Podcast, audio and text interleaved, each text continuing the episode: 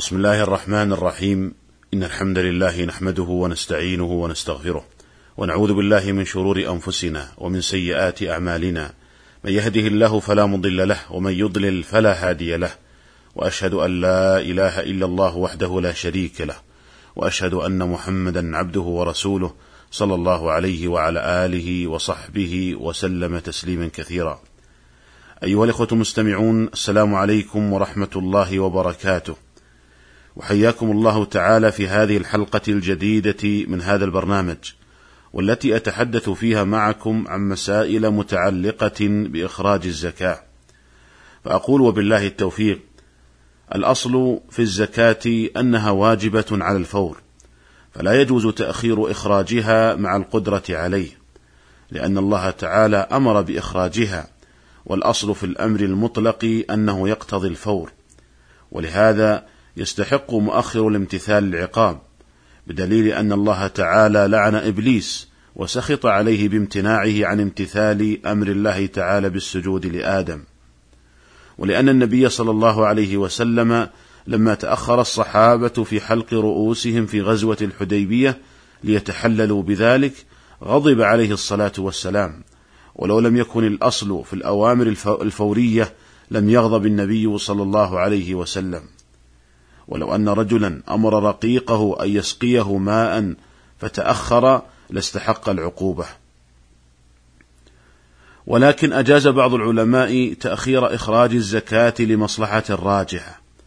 قال المرداوي في الإنصاف: يجوز التأخير ليعطيها لمن حاجته أشد على الصحيح من المذهب، يعني مذهب الحنابلة. وقد نقل يعقوب عن الإمام أحمد أنه قال: لا أحب تأخيرها إلا ألا يجد قوما مثلهم في الحاجة فيؤخرها لهم. وقال منصور البهوتي في الروض المنبع: قال وله تأخيرها لأشد حاجة وقريب وجار.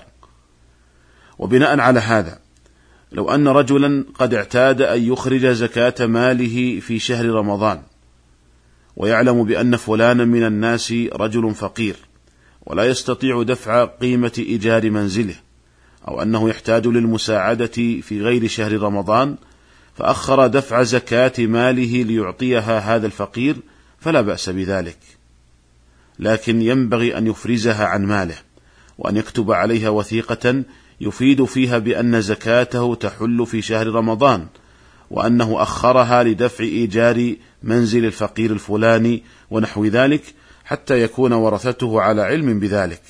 وقد قال النبي صلى الله عليه وسلم: ما حق امرئ مسلم له شيء يريد أن يوصي فيه يبيت ليلتين إلا ووصيته مكتوبة عنده. متفق عليه. والزكاة مما يوصى فيه لأنها حق واجب. ومن ذلك أيضا أن يؤخر الزكاة للبحث والتحري عمن يستحقها، فيجوز ذلك، والله تعالى أعلم. ومما يذكره الفقهاء في هذا الباب أن الزكاة تجب في مال الصبي والمجنون، فلا يشترط في وجوب الزكاة البلوغ والعقل، وذلك لأن الزكاة متعلقة بالمال وليس بالذمة، ولهذا قال الله تعالى: خذ من أموالهم صدقة، ولم يقل خذ منهم، خذ من أموالهم صدقة تطهرهم وتزكيهم بها. وقال النبي صلى الله عليه وسلم لمعاذ رضي الله عنه حين بعثه لليمن: أعلمهم أن الله قد افترض عليهم صدقة في أموالهم تؤخذ من أغنيائهم فترد على فقرائهم، فجعل محل الزكاة المال. ولأن الزكاة حق آدمي، فاستوى في وجوب أدائه المكلف وغير المكلف، كما لو أتلف الصغير مال إنسان فإنه يضمن ما أتلفه وإن كان غير مكلف. ولهذا ينبغي لولي اليتيم والمجنون ينبغي له استثمار أموالهما كي لا تأكلها الزكاة. قد أخرج البيهقي والدارقطني بسند صحيح عن عمر بن الخطاب رضي الله عنه قال: ابتغوا بأموال اليتامى لا تأكلها الصدقة. ومن المسائل المتعلقة بهذا الباب أنه لا يجزئ إخراج الزكاة إلا بنية ممن تجب عليه، ويدل لذلك قول الله تعالى: وما آتيتم من زكاة تريدون وجه الله. وقول النبي صلى الله عليه وسلم: إنما الأعمال بالنيات وإنما لكل امرئ ما نوى. ولأن إخراج المال يكون للزكاة الواجبة، ويكون للصدقة المستحبة، ويكون هدية، ويكون ضمانا لمتلف، ولا يحدد نوع الإخراج إلا النية، فلا بد من النية عند إخراج الزكاة، فينوي إخراجها من ماله المعين. وبناء على هذا لو أخرج رجل الزكاة عن آخر بدون توكيل منه فإنها لا تجزئ، لعدم وجود النية ممن تجب عليه، ولأن النية إنما تكون ممن خطب بها، والدافع قبل أن يوكل ليس أصلا ولا فرعا، ولهذا فإنها لا تجزئ، لأن النية لا بد أن تقارن الفعل. وقال بعض أهل العلم: إنه إذا أجاز ذلك من تجب عليه الزكاة فإنها تجزئ، فيكون ذلك كتصرف الفضولي إذا أجازه المالك.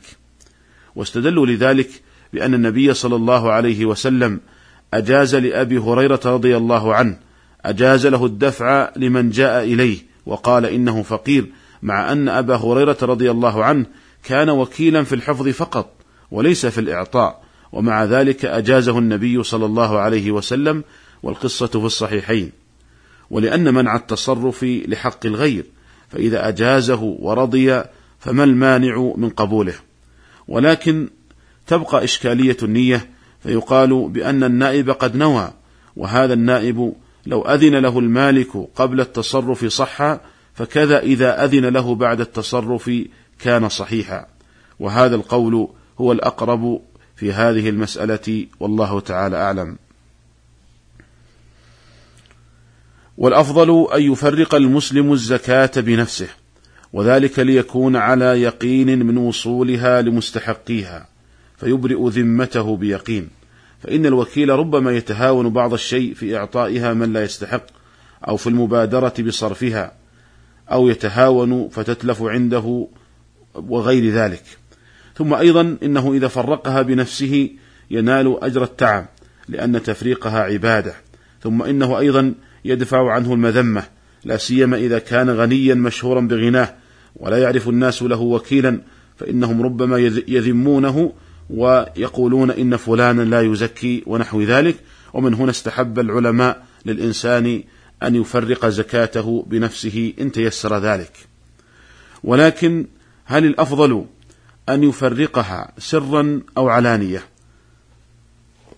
الصحيح أنه ينظر للمصلحة في هذا، فإذا كانت المصلحة في الإعلان أعلن إخراجها، وإذا كانت المصلحة في الإصرار أسر إخراجها، وإذا كانت المصلحة في أن يعلن عن زكاة بعض ماله حتى يقتدي الناس به ثم يسر في زكاة باقي ماله، فهذا هو الأفضل، لأن الأصل في إخراج المال سواء كان زكاة أو صدقة، الأصل أن الإصرار أفضل حتى لا يقع الإنسان في الرياء. ولكن إذا اقترن بالإعلان مصلحة فإن ذلك هو الأفضل. ولهذا امتدح الله عز وجل الذين ينفقون أموالهم بالليل والنهار سرا وعلانية.